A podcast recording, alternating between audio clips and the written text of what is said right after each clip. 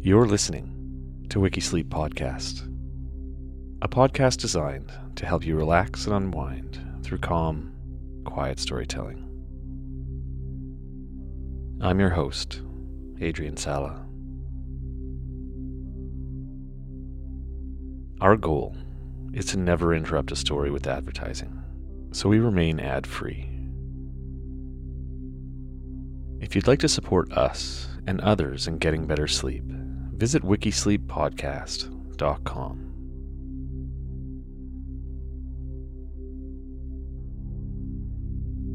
Today's episode The Cask of Amontillado by Edgar Allan Poe.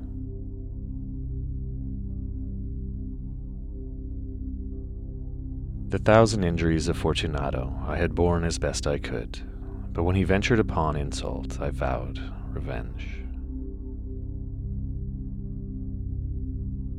You, who so well know the nature of my soul, will not suppose, however, that I gave utterance to a threat.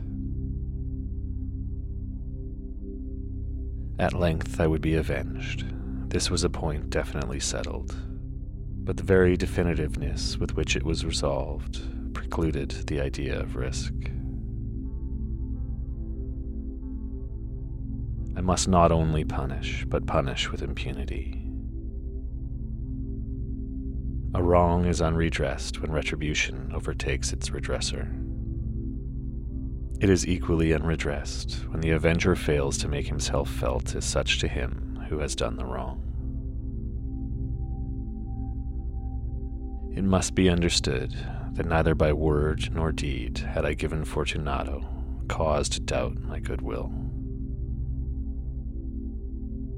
I continued, as was my wont, to smile in his face, and he did not perceive that my smile now was at the thought of his immolation.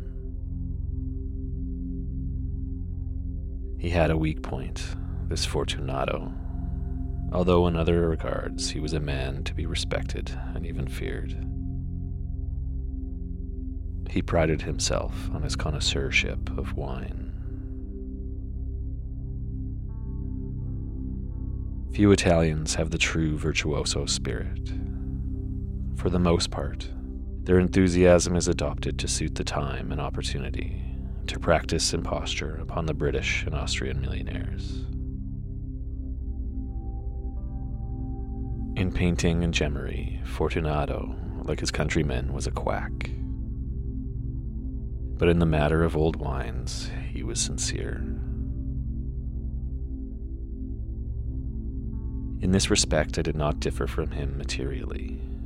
I was skillful in the Italian vintages myself, and bought largely whenever I could. It was about dusk. One evening during the supreme madness of the carnival season that I encountered my friend. He accosted me with excessive warmth, for he had been drinking much. The man wore motley. He had on a tight fitting party striped dress, and his head was surmounted by the conical cap and bells. I was so pleased to see him that I thought I should never have done wringing his hand. I said to him, My dear Fortunato, you were luckily met. How remarkably well you were looking today. But I have received a pipe of what passes for Amontillado, and I have my doubts. How, said he. Amontillado, a pipe? Impossible. And in the middle of the carnival. I have my doubts, I replied. And I was silly enough to pay the full Amontillado price without consulting you in the matter. You were not to be found, and I was fearful of losing a bargain. Amontillado, he cried. I have my doubts. Amontillado, I must satisfy them. Amontillado, he cried again. As you are engaged, I am on my way to Lucchesi. If anyone has a critical turn, it is he. He will tell me, Lucchesi cannot tell Amontillado from Sherry. And yet some fools will have it that his taste is a match for your own, I replied. Come, let us go. Whither? I asked. To your vaults. My friend, no. I will not impose on your good nature. I perceive you have an engagement, Lucchesi. I have no engagement. Come. My friend, no, I said. It is not the engagement, but the severe cold with which I perceive you are afflicted. The vaults are insufferably damp. They are encrusted with niter. Let us go, nevertheless.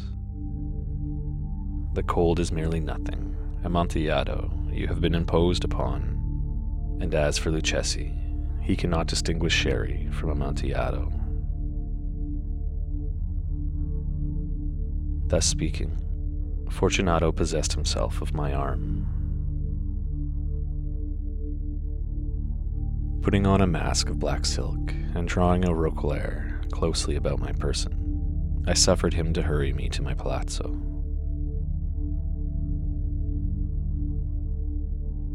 There were no attendants at home. They had absconded to make merry in honor of the time. I had told them that I should not return until the morning, and had given them explicit orders not to stir from the house. These orders were sufficient, I well knew, to ensure their immediate disappearance, one and all, as soon as my back was turned.